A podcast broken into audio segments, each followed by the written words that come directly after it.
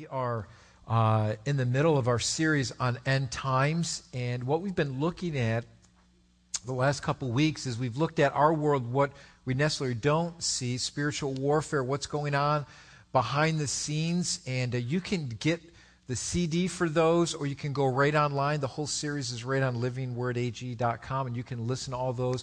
We're also on iTunes, and uh, you, if you've missed any of the messages, go ahead and catch up on those. And uh, but the last couple of weeks, we've been looking at at end times and um, what's going on, not only in our world, but what's going to be happening in our world in the future. I, I kind of threw out a challenge to you last week uh, to read through the book of Revelation. And some of you have already talked to me and said, Pastor, I've read through it, and I'm more confused now than I've ever have been before. We're going to work through all that today, and, and hopefully the book of Revelation will make sense to you. And um, if you've not read through it, I'm going to challenge you again for next week. We're going to be into uh, the last part of our series on end times next week. So go ahead. It, really, the book of Revelation, you can read it in a couple uh, seatings. And uh, so go ahead and, and read it. I challenge you to do it. And uh, I, am excited about these series of messages because th- this one reason. What I love about the Word of God and, and, and, and about the person of Jesus Christ is, is things aren't hidden from us. God has revealed to us how the world began and, and, and, how, are, and how things are going to end.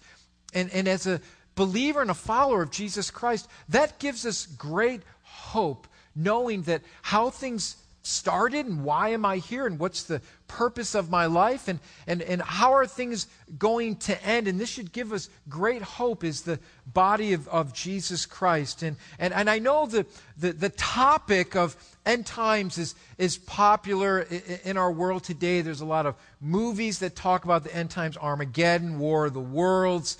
Um, you know, the History Channel a lot of times does uh, different topics and things on how are things going to end. We, we thought the world was going to end back in uh, December at the end of the Mayan calendar, which has come and gone. And so that piqued a lot of people's curiosity about how are things going to end. But, but the interesting thing about the Word of God is that it gives us signs of, of what is happening in our world today and how we are to prepare ourselves. And, and Jesus and, and the authors of the Word of God through the inspiration of the Holy Spirit has given the church signs on what we are to look for in these last days. Now, I want you to understand the moment Jesus ascended up into heaven, he, he said, This is the beginning of the end times. So, for, for 2,000 years, we've been living in the end times and we've been seeing signs all around us that things are starting to wind down that Christ is going to return for his church. Let me just give you a couple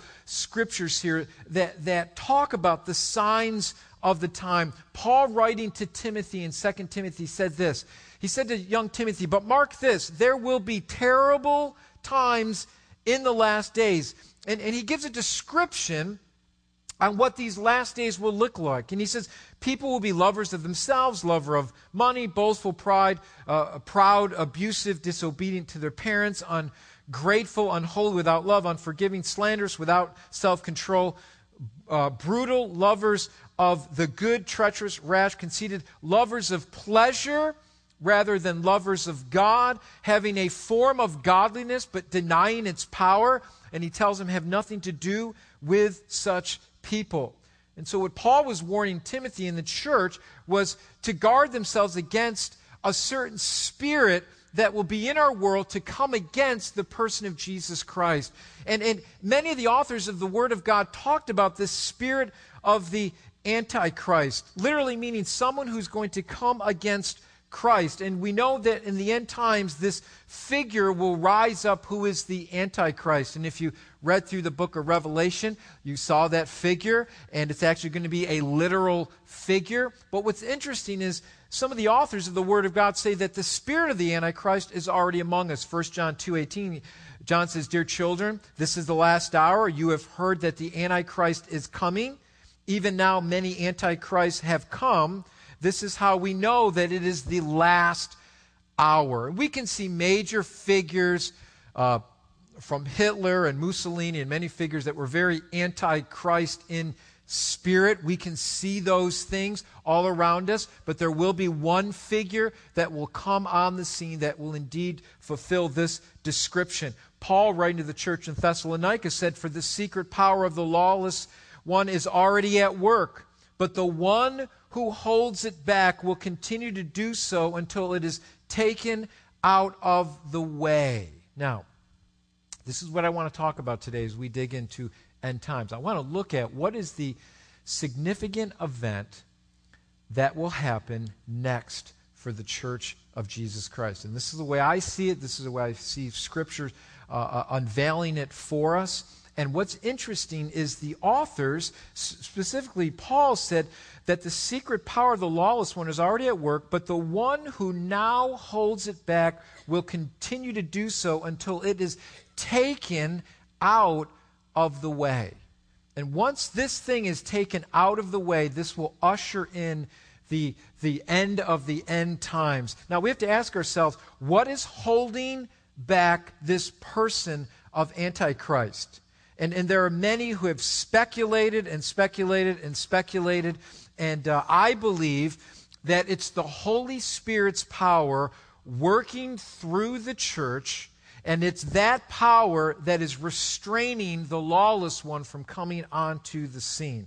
And when that is taken out of the way, it gives liberty for the Antichrist to come onto the scene. And, that, and this is a major, significant event in the end times. And that's what I want to dive in today for our message today. The question that I want you to see today is what is the next event that will significantly mark the end times and the end of the end times. Now, we know that the spirit of the Antichrist is here, and that many have been so called Antichrist have come and gone, and that have directly opposed the truth of Christ. But the Bible speaks of one great event that will usher in the great tribulation and obviously the rising of this Antichrist who will come against Christ himself. And uh, as, as we see in the book of Revelation. And this next great event is the rapture of the church. This is the next major event that is happening in the end times. Now, here's what's interesting. The authors of the Bible, many of them talked about this event 2,000 years ago. How much closer are we now to the return of the Lord? I say we are very close. And, and you have to remember, Jesus until the gospel has been preached to the uttermost parts of the world, the end times will not come. Do you realize how fast and quick the gospel is being spread around the world? That we have avenues and means of media to, to go to places where the gospel has never gone before just via the internet. You can be you can be in Central America in the mountains somewhere and use your credit card, right? It, you can be uh, in, in the middle of nowhere and someone's got a TV set in their little hut or they've got an internet connection. There are ministries and missionary ministries that are all internet based. That if someone just Googles Jesus Christ, or the return of Jesus Christ or whatever, they can be led to a website that gives them the gospel message in whatever language. The Bible is translated in so many different languages now, and it's going forth, whether it is in hostile countries such as China or Vietnam. The gospel message is going forth. It is rapidly coming to an end. And once this message is completely preached, the end will come. And I believe that we're very, very close to this time. So I want to unpack this for you. And I know for some of you that you've studied end times, maybe you've even been to a end time seminar or a biblical prophecy uh, seminar, and, and you may have a different view than me, and that's okay. I want to remind everyone here that these are secondary teachings. They're fun to talk about. However, let's and let me stress this. However, this has no bearing on your salvation or the doctrine of salvation. Can I get an amen? As fun as it is to talk about, it's no bearing on your salvation. So let's not be dogmatic here. And if anyone tries to be, they would be unwise, even though I am right in this teaching. Okay? That's just, no, I'm teasing. Okay. So listen, I will, I will have to admit to you that when I first came into Christianity, I was very interested in end times teachings. This, this was just, it, it, just intrigued me. And I can remember as a young teenager in my bed reading the book of Revelation, just scared out of my wits because my room was in the basement. That's where my parents kept me in the dungeon when I was a kid. So they kept me. And then my dad would say, You're going to be a bad boy? Go in the dungeon and read Revelation now. So it would just, it would just you know, literally scare the H-E-L double hockey sticks out of my life. Okay, so um, I'd be down there. Some of that went right over your heads, but that's okay. I'm down there and I'm reading the book, and it just intrigued me about end times, and I wanted to know about this. And, and, and one of the key ingredients to my conversion to Christianity was that something intrinsically inside of me knew that Christ was coming back.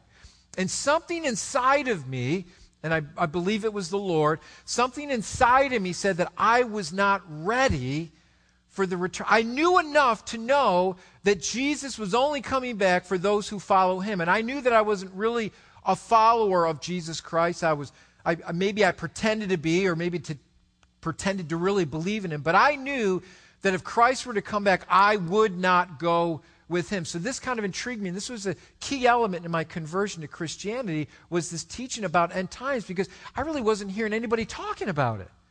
People were just like, well, you know, whatever happens in the future. I'm like, I don't want to leave my future up to that. I want to know what's going on. And as I began to read the Bible, as I began to read the Bible as a 15 year old kid, I was like, whoa, these things are happening right now. And it intrigued me. And the more I got in the Word of God, the more I was convinced that this was God's Word. Scholars tell us that more than 20% of the Bible deals with end time prophecy, whether directly or indirectly. Prophecy is one of the greatest evidence for the Bible's authenticity. 300 prophecies alone speaking to the person of Jesus Christ, and not just vague things, but specific.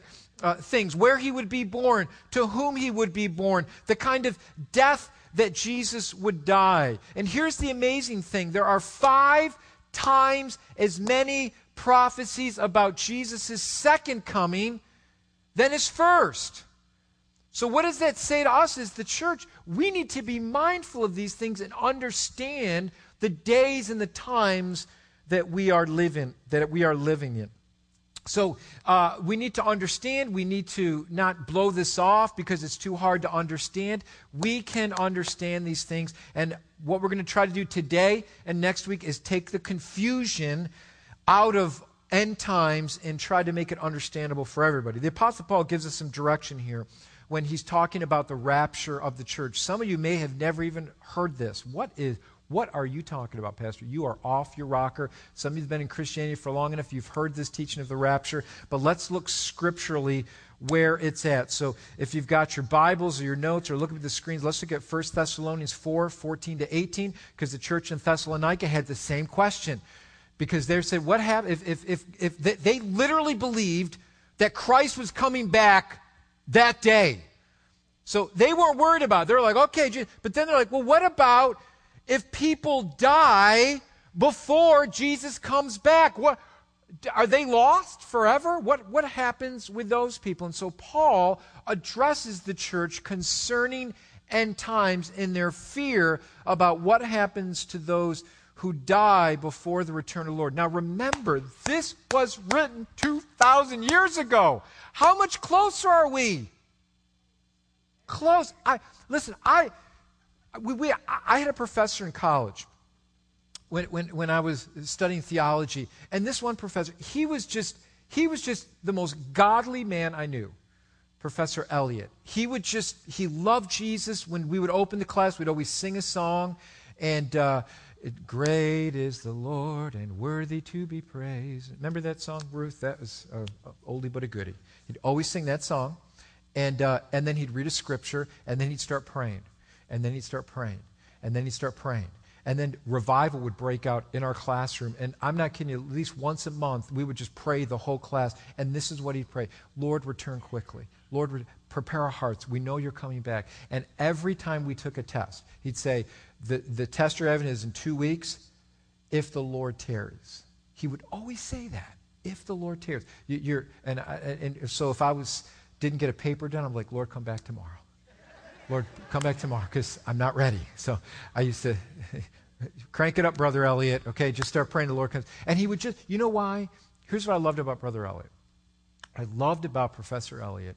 He was so in tuned with his Lord and Savior that he knew Christ could come back at any moment and his heart was prepared. Well, what I'm fearful for the church today is have we fallen asleep a little bit?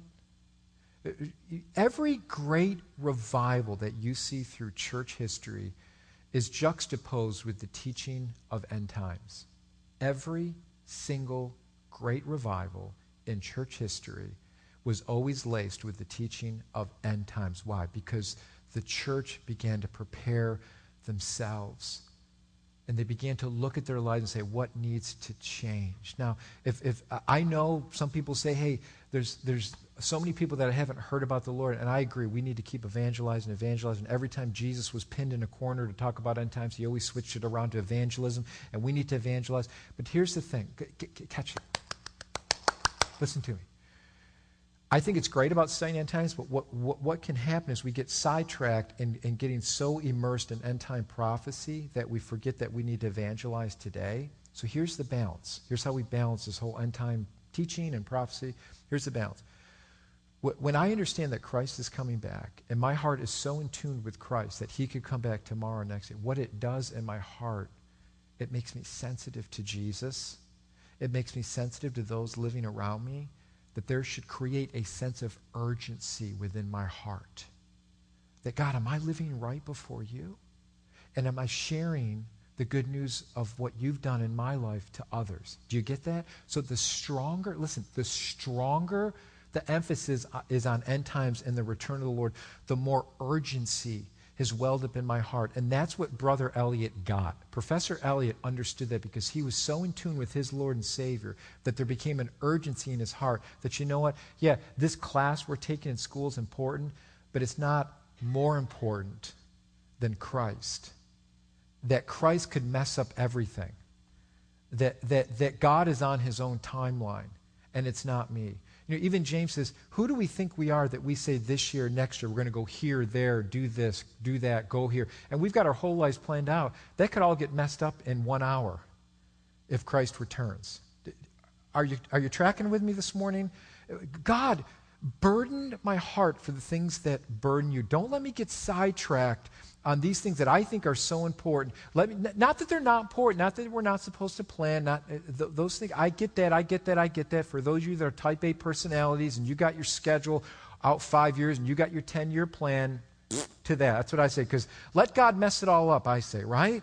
So I want to be so in tune with Jesus Christ that I want to say, you could come back tomorrow. So make my heart sensitive. So there's a sense of urgency that I would say, Lord, let your will be done in my life, not my own. I'll plan. I'll, I'll try to be studious in those things. Those things are fine. But let me have that sense of urgency, Lord, that you could come back any moment. Amen? Okay. That was free, by the way. Okay, so let's see what, let's see what Paul says of the coming of the Lord. Starting in verse, uh, starting with verse 13. It says, But we do not want you to be uninformed, brothers, about those who are asleep, that you may not grieve as others do and have no hope. For since we believe that Jesus died and rose again, even so, though, though Jesus, God, through Jesus, God will bring him with those who have fallen asleep or those who have died. For this we declare to you by the word of the Lord, that we who are alive, who are left until the coming of the Lord will not precede those who have fallen asleep. For the Lord himself will descend from heaven with the cry of the command, with the voice of the archangel, and with the sound of the trumpet of God, and the dead in Christ will rise first. I love using this passage at a graveside service. Love it, love it, love it, because it just, woo, it gets you so excited that those who have died in the Lord are going to rise first, and I can just see all those bodies coming up from the grave and being changed in the image of Christ. Isn't that cool? Okay, I'm the only one here. You guys are not even awake this morning. Okay, verse 17. Then we who are alive, who are left, will be caught up. Underline that. Underline the word caught up in your notes or your Bibles. We're going to unpack what that means. We'll be caught up together with them, those who have previously died in the clouds to meet the Lord in the air. Now, this isn't the physical return of the Lord, which he will come to set up his millennial reign, his thousand year reign. We'll talk about that in just a minute. This is where the Lord comes and we will be gone. We will meet Jesus in the air. This is the rapture of the church. That Christ comes back and takes us to be with him. This is giving the, this church in Thessalonica hope to realize that all your work in the Lord is not done in vain, that Christ will return. So we'll be caught together to meet him in the clouds, to meet the Lord in, in the air. And just, boy, I, you know, for those of you that don't know Jesus and you're flying in a plane and the pilot's a Christian, more power to you, okay? Uh, and I think about those word things. So we will always be with the Lord. Isn't that great? Great comfort. We will always be with the Lord. Therefore, he says this encourage one another with these words Jesus coming back. Jesus coming back. You're having a bad day? Jesus is coming back. You're having a bad day? Jesus coming. You feel down today? Guess what? Jesus is coming back. And that he says, encourage each other. Don't be down. Don't be hopeless. Christ will return. And so he gives these words to people 2,000 years ago to encourage them in their church. So let's understand what's going on here. The church in Thessalonica was anxious with the coming of the Lord, and their concern was this what will happen with those who already died? Paul explains to them plainly what will happen and for what purpose to give them hope that we will be with Christ. And so Paul tells them to encourage each other with these words.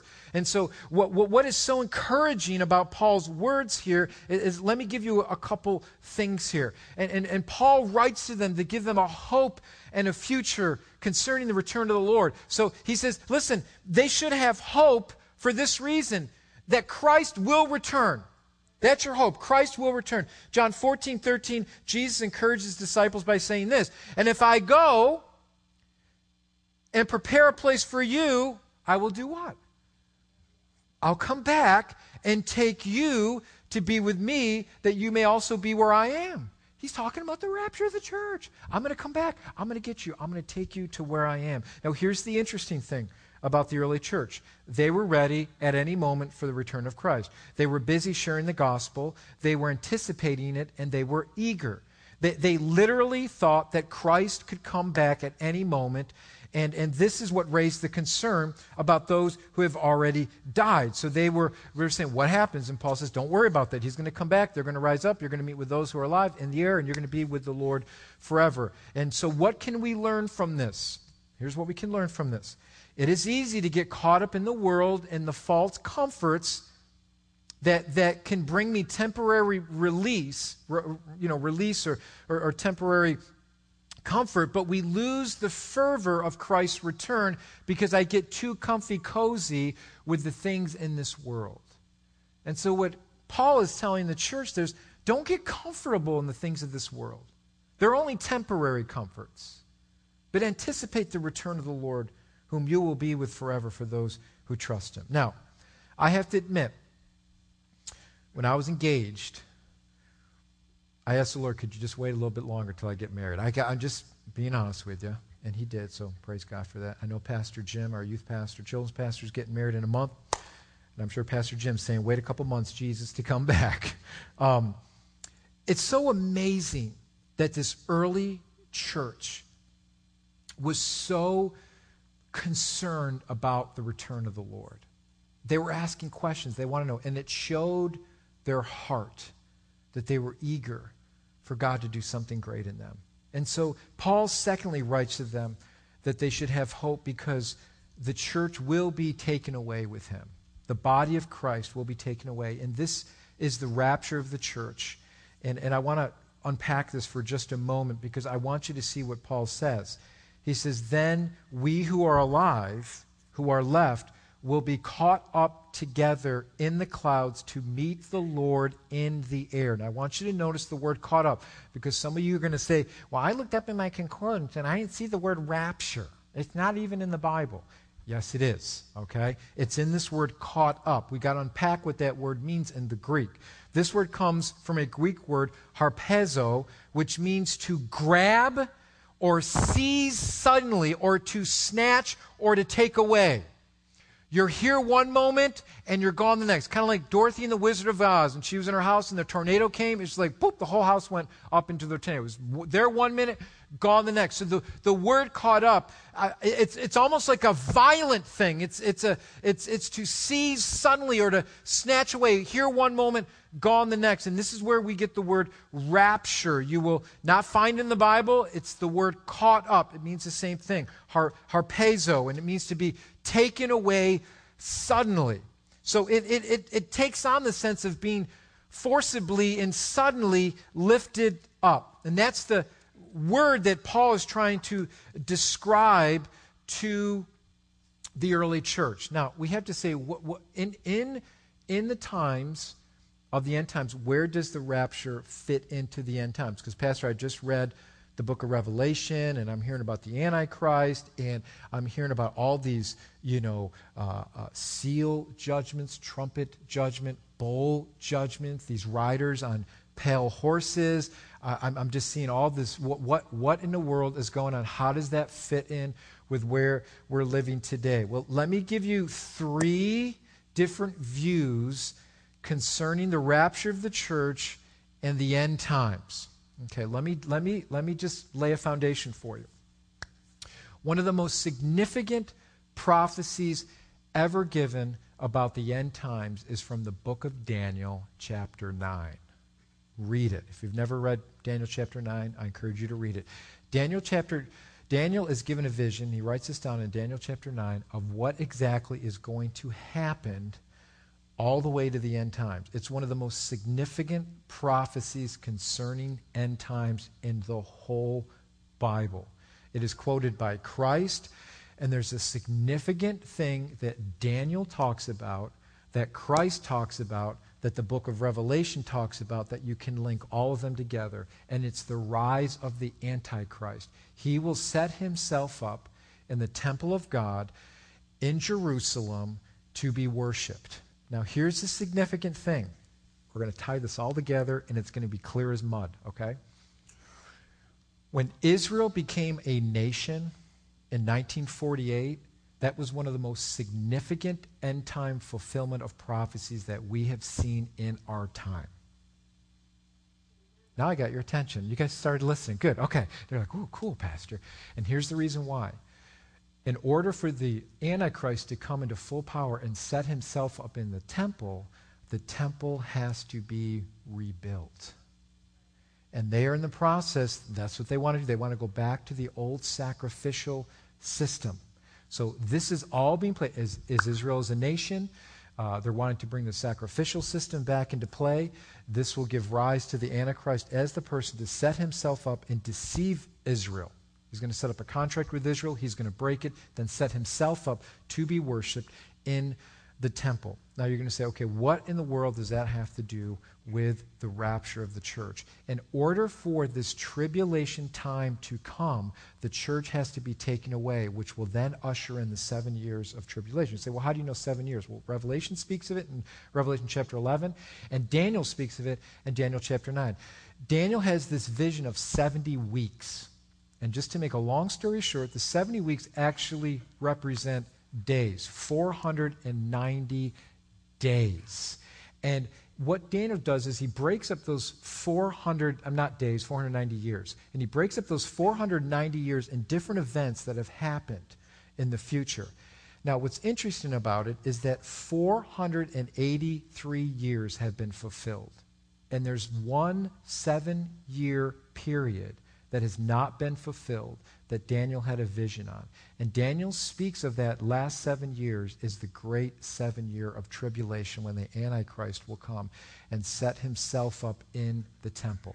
That has not yet been fulfilled. That is what the church is waiting for. That is why the rapture has to uh, occur to allow this seven years of tribulation to happen. So as you read through this, it's, it's amazing as you read through the book of Daniel, Daniel chapter 9, how specific these uh, different weeks have been fulfilled already. But there's one seven year period that has not been fulfilled. And Daniel speaks of this, Jesus speaks of this, Revelation has speaks of this. So you see 70 weeks or years, 490 years, and there's a final 7 week that has not been fulfilled. Now, here are the three major views that the church has held about uh, the tribulation and where the rapture fits into all these things.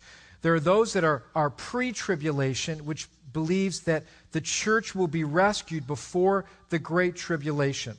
Paul speaks of this in 1 Thessalonians 5 9, where he says, For God has not destined us for wrath, but to obtain salvation through our Lord Jesus Christ. Now, what's interesting about that verse in 1 Thessalonians is Paul is talking about end times. So I believe what Paul is saying there is the church will be raptured for, before this great period of judgment that God will pour out on the earth. There are some that are mid tribulation. They believe the church will be rescued during the great tribulation. And that's not as widely held as the third one is. Probably the first and the, and the third view are the most widely held. And then the third one is post tribulation, where they believe the church will be rescued after the great tribulation. And then there's a fourth view the pan tribulation, which for those who really don't know and are totally confused by all this, it will just all pan out at the end. Okay? So you may say, Pastor, where do you stand in all this? Well, I lean towards a pre tribulation. And, um, uh, and, and obviously, other people have scriptures that can support their view, blah, blah, blah. If you want to go through the tribulation, more power to you.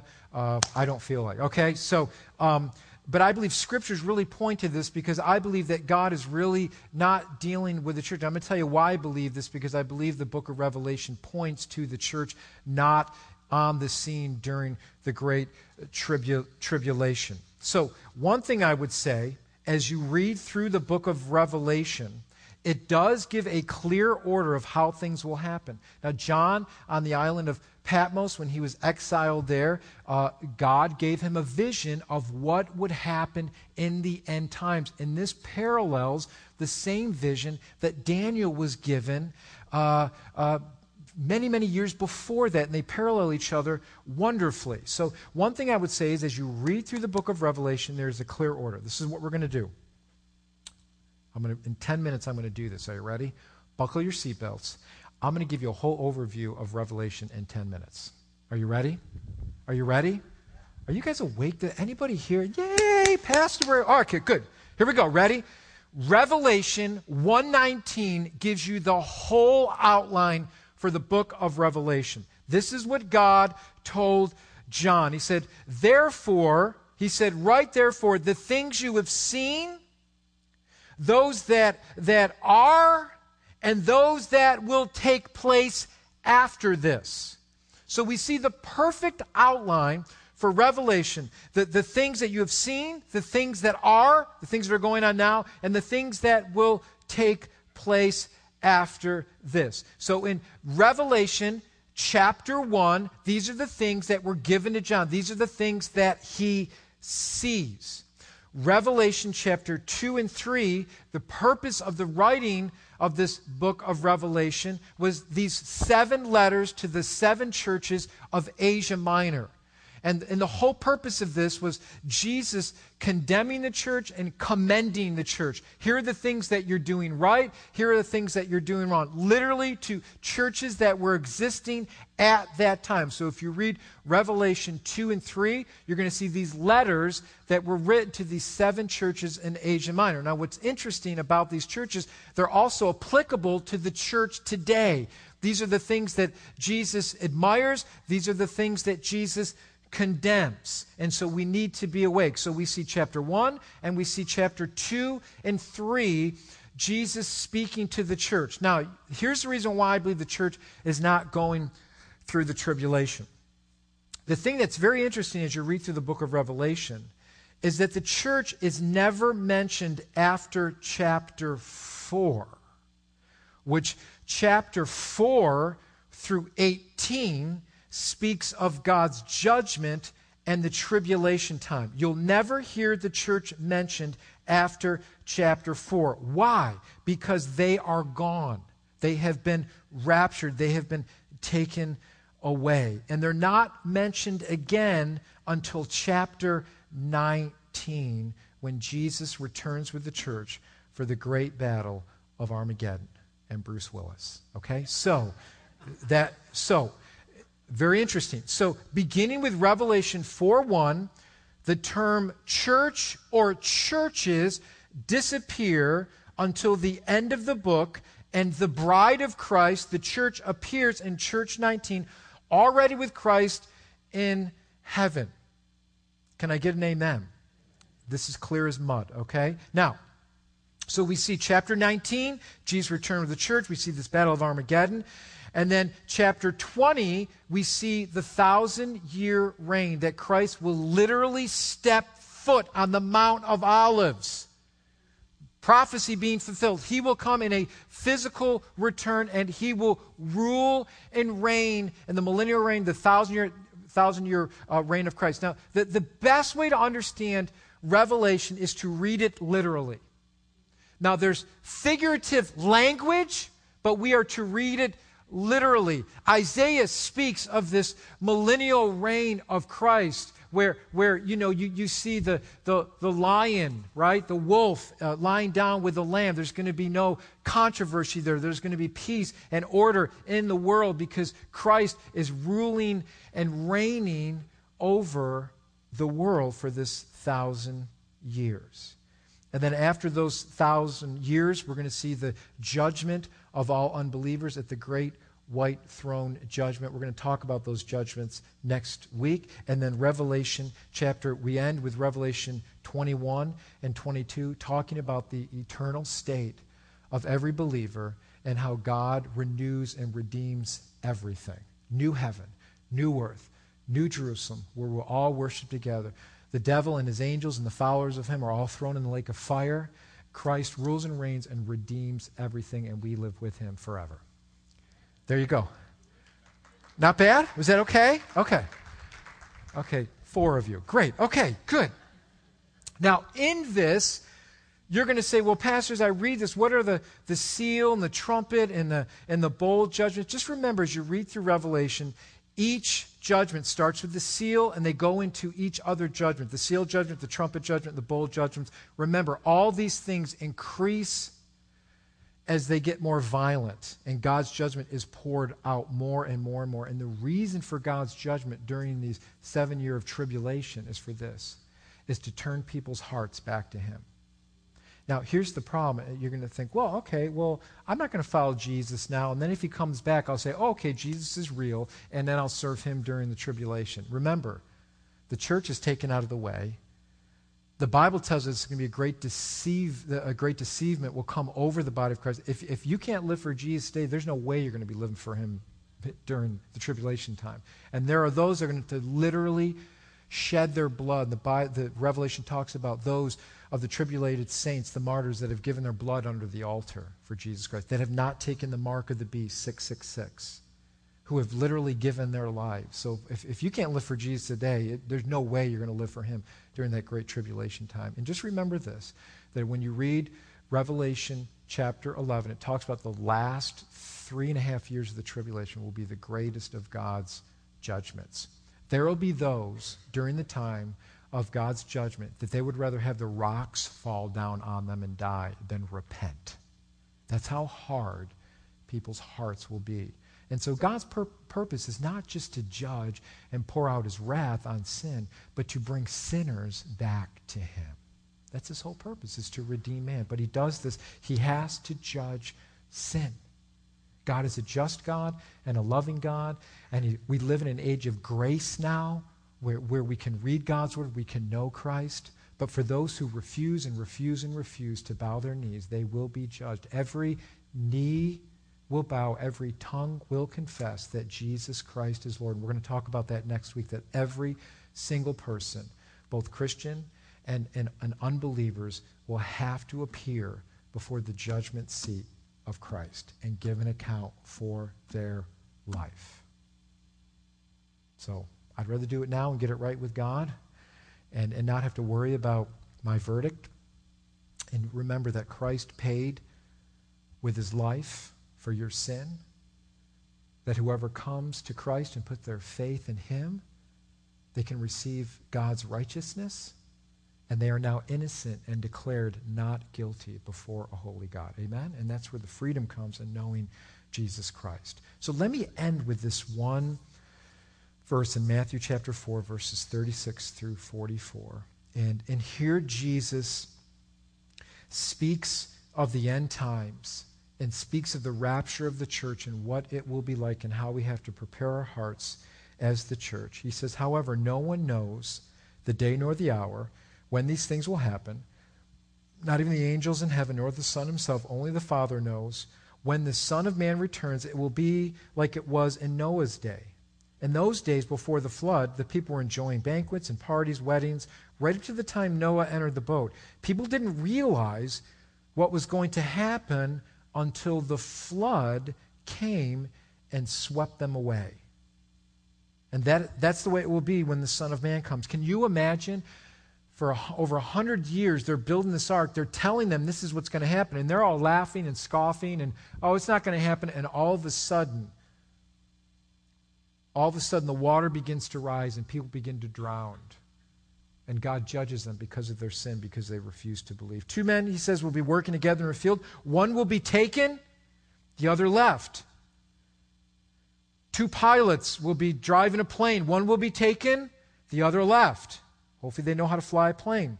Two women will be grinding flour at the mill. One will be taken, one will be left. So you two must keep watch.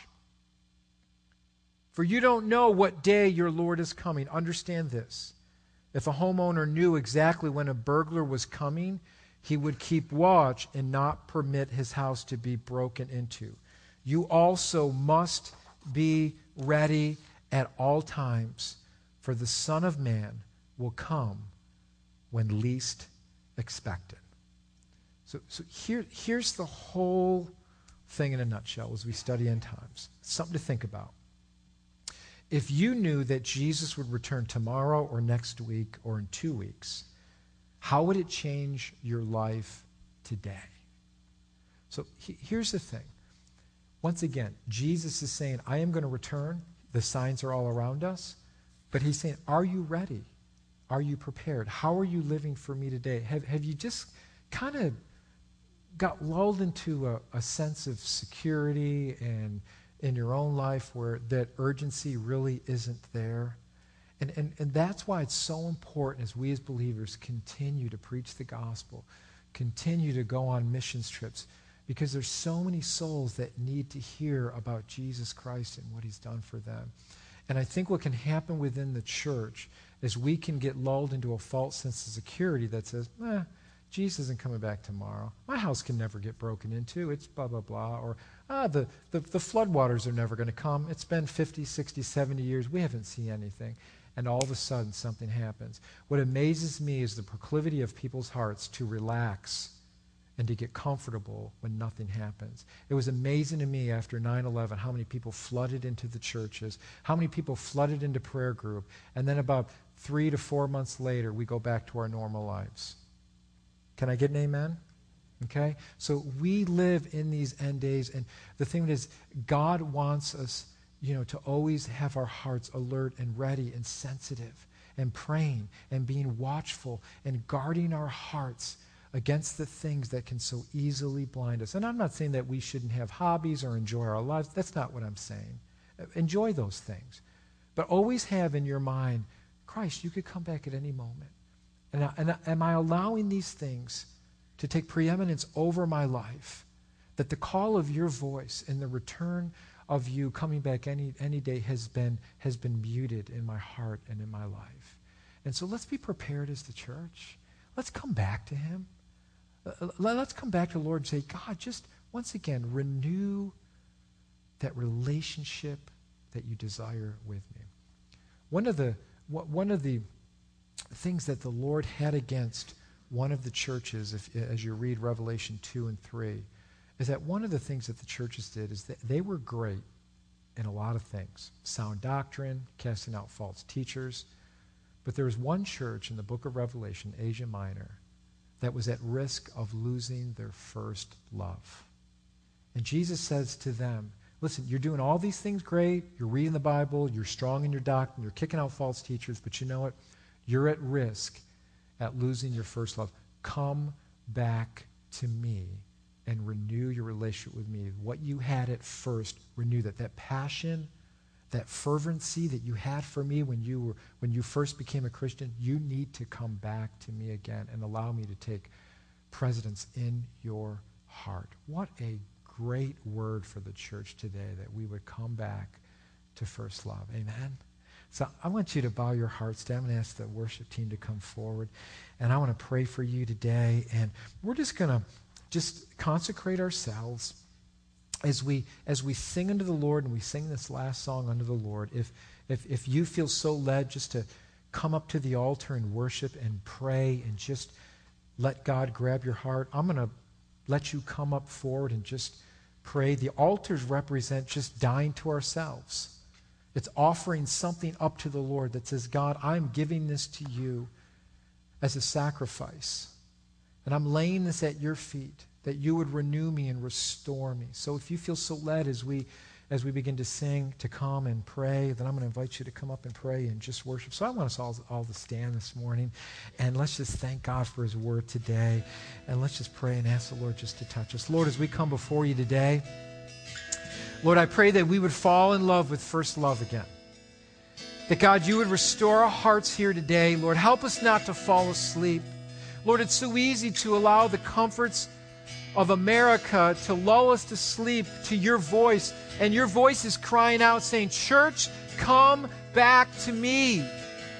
Let me renew my relationship with you again. Let me renew that passion that you once had for me. Let, let me renew the thing that you once desired so many years ago. And maybe there's someone here today and they've lost that fervor that they once had. God says, let me restore it again. Don't lose it today. Don't allow the things of this world to mute the passion that I want to give to you in your heart today. So, Lord, I pray that you would renew us today and strengthen us today and let us fall in love with you again today. So, renew our hearts today once again to be lovers of you, God, to be passionate about our worship for you again, God to renew. Maybe we've lost track of our quiet time with you and our Bible reading just because our days have gotten so busy. God, renew our hearts again as we recommit our lives to you. So speak to us today, Lord, we pray. In Jesus' name, in Jesus' name, amen. Amen. Thank you, Lord.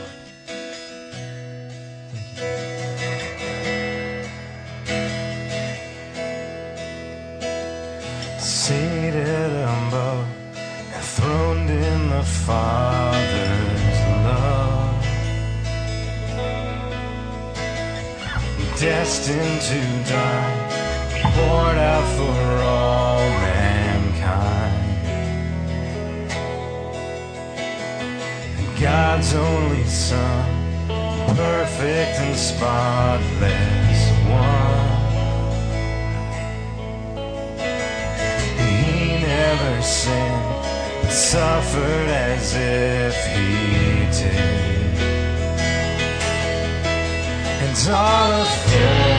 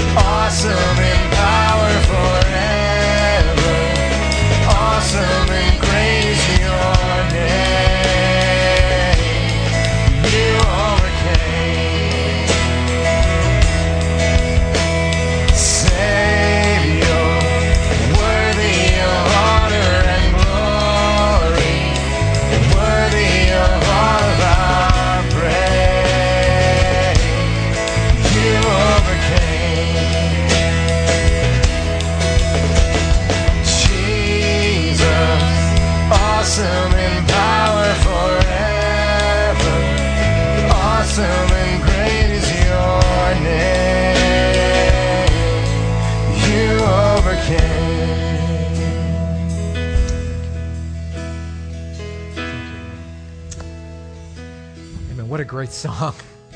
Speaks directly to Revelation. That the witnesses there overcame the enemy through their testimony and through the blood of Jesus Christ, who provided a sacrifice for them that the enemy could never touch. And it protects us, it saves us, it cleanses us, and we are now Christ's own. We are his children. Amen. So, Lord, go with us today. Thank you for your word.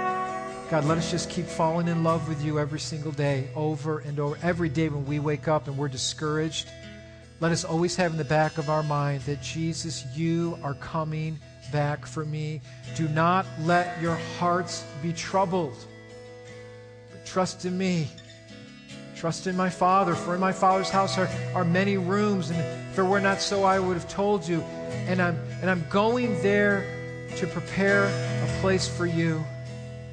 I'm going to come back and I'm going to get you. I'm going to rescue you. So, Lord, bring us your hope here today for every discouraged heart.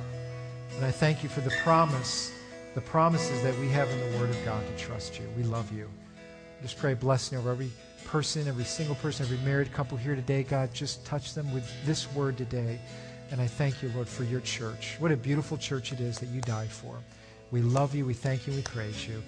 And we ask these things in Jesus' name. In Jesus' name. And everyone said, Amen. Let's give the Lord praise for his word today. Listen. Listen, if you need prayer for anything, our prayer partners will be up front, and uh, we'd love to pray with you. Otherwise, go in God's grace. Amen. God bless you.